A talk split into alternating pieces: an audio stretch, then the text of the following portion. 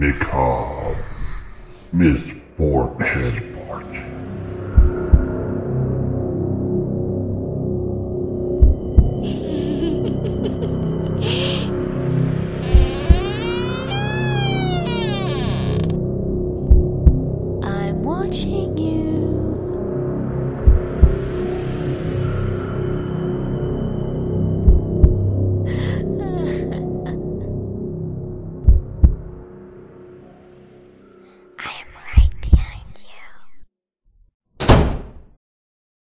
Hey guys, welcome to episode 43 of Macabre Misfortunes. What's up? Oh, oh, oh. Well, Tracy, I said we were going to try to do some more uplifting stories for this for the rest of the month, and we had the obvious story of the gentleman who had amnesia for 15 years came back to his wife. I know, which was a wonderful. Last week's story still had a lot of death and destruction, but it did have uh, the gentleman who survived the volcano and went out went on to live. He was the only survivor, so that was somewhat of a positive story. Still, it blows my mind. I mean, that is just unbelievable. Well, this story today, it's not really one story. We're going to do a couple of smaller stories. It is the holiday weekend, so this episode may not be as long, but it's definitely not going to be the same theme as usual. I know this is macabre misfortunes, but we're going to do a couple of shorter stories today of people who feel like angels helped their life out. Yes, I love it. So I thought that would be something considering what's more spiritual than angels, and it's Isn't that Christmas the time. truth? And tomorrow, for the regular episode, we're actually going to do stories that are uplifting. They're not all uplifting, but they're not they're not a bunch of sad stories, but they all have they all have something to do with Christmas time. And I feel like all of you people in our group are our angels every single day, not just Christmas time. I agree with that. Yeah. Tracy, I think we would agree that perhaps more painful than any injury or illness is the feeling of utter hopelessness. Yeah, I agree. The despair of the soul that leads one to thoughts of suicide. Mm-hmm. That was the problem with the topic of our story tonight, which is a gentleman by the name of Dean. He experienced this pain as he was going through a divorce at the age of 26 years old. The thought of being apart from his two young daughters was almost more than he could bear, and I can definitely say I've been there, done that. Yep. But on one night, in the stormy darkness, Dean was given some renewed hope. So check this out. You're going to love this. At the time, he was actually working as a derrickman out on a drill rig, okay? Mm-hmm. That night, he was having some serious thoughts of taking his life as he looked down from the 128 foot derrick. Oh boy. He said that his family and, and himself had strong beliefs in Jesus, but it was hard not to contemplate suicide. He said it was the worst thunderstorm he'd ever seen. He climbed up on the derrick to take position to pull the pipe out of the hole that they were drilling. His co-workers urged him not to climb up on that derrick. They were saying that, you know, they'd rather have some downtime than risk somebody's life. But Dean ignored this and he began to climb. He said that lightning was flashing all around him. Thunder was booming. He said he cried to God to take him. He said, If I can't have my family, I didn't want to live. But he couldn't take his own life in suicide. God spared him. He said he don't know how he survived that night, but he did. A couple weeks later, he bought a small Bible and he traveled to Peace River Hills, which is where his family had lived for so long. He said he sat down on the top of one of the green hills and he started to read. He said as he did this, he had such a warm feeling enter into him as the sun parted through the clouds, and he said it just kind of shined right on him. He said it was raining all around him, but it was completely dry and warm in the small spot on top of that hill where he was. Dean said that these moments changed his life for the better. He actually met his new wife and he fell in love. They started a family together that includes his two daughters, and he says he thanks the Lord Jesus and the angels that were sent to him that day because they touched his soul. Nice. Love it. Love it. Never give up, people. You know, and that's something that is important. It there's so many times when you're on the edge of just breaking. We see it every day. We talk to people every day. We've Yeah. been there ourselves. That it's hard to see the light at the end of the tunnel. It's hard sometimes to see if there's a light anywhere, Mhm. let- you know, let alone at the end of the tunnel. And when you're in that situation, you can't see a better place. But I'm telling you, if you're in that situation, listen to somebody who's been there and has made it out. That's the hope you need to draw from. Don't look at, I don't see what I have to live for. You may not, but others might. You might see somebody else who was in that exact same situation that now has a 10 times better life. I, my life is better than I ever would have thought it would have been. I can tell you two or three people just in the past month that I've talked to that felt that exact same way. That now are like, man, I, I, I just never could imagine I'd feel like this. And we're going to have some of those people on the show. I've talked to them because I think it's important for people to hear that. So, Sounds good, babe. but anyway, I've got another story for you. But first, let's take a quick sponsor break and we'll be back to hear another angel story. All right, Tracy, some people believe that before we were born, before our consciousness or our spirits actually resides in like an unknown space. I don't know how you feel about that, but you know, that's kind of where this reincarnation thing comes from that, mm-hmm. you know, okay, this person died, now their spirit's just waiting around till they're reborn again. And a lot of people feel like that your spirit is your energy and it's just waiting around till it enters your body as a child. Okay.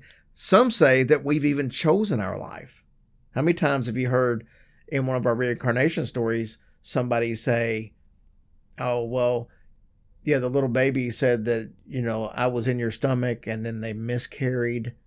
And it's like, you know, it wasn't ready. I wasn't ready to be born yet, but then I came back. So, I mean, hmm sometimes you know maybe you do choose the life you're born into i mean how else do you explain like the reincarnation situation where the boys was supposedly the reincarnation of his grandfather his dad's dad. Hmm i mean that's not a coincidence that you would just end up in the same family. All you would almost have to choose that right? I would think so. so.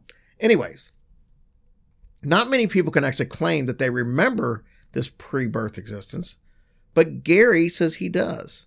In fact even in his middle-aged years gary says he can recall some details of a conversation he had with an angel before he was born. Nice. He said i was bodiless but i was aware that i was in an area that was darkened and i was alone except for the entity that was speaking to me I was at the bottom of the stairway type structure and was looking up the stairs, but not seeing the one who was speaking to me. I was very warm and comfortable, but aware that the feeling of trepidation of what I was about to embark on. That's like being in the the, the empty on uh, Um, Supernatural. Supernatural, right. He said, This entity was speaking to me and giving me a brief description of how my life would be. I asked for some more information, but it was refused. I was basically told that my life would not be a hard life, but would lack any luxuries, and that I would experience great difficulties at a relatively early age. It seemed that there were a few other small details, but I no longer can remember it quite as clearly as I once did when I was younger. It appears the information was correct, as I'm now disabled and in poor health. Whoa. Um, that's. I'm sure that's not what he envisioned. Probably not, but you know, he said he's middle aged now, Mm-hmm.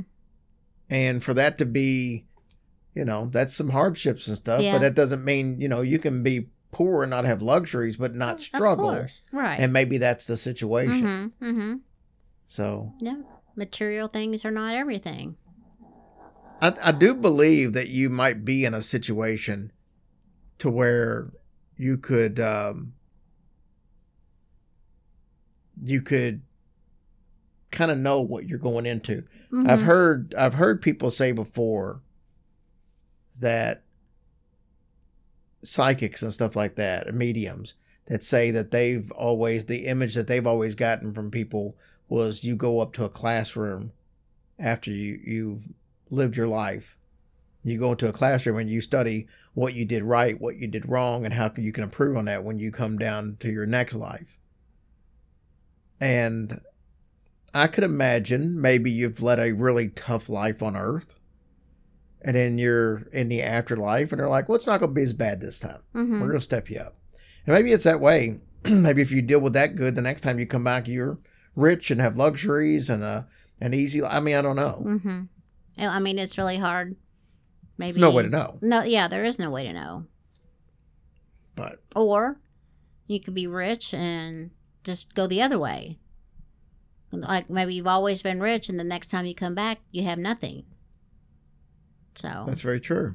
Just start all over again. you got to know what you got to be grateful for. Let's do a quick, another quick story. It's angel stuff. Let's end on something positive. Sounds good to me.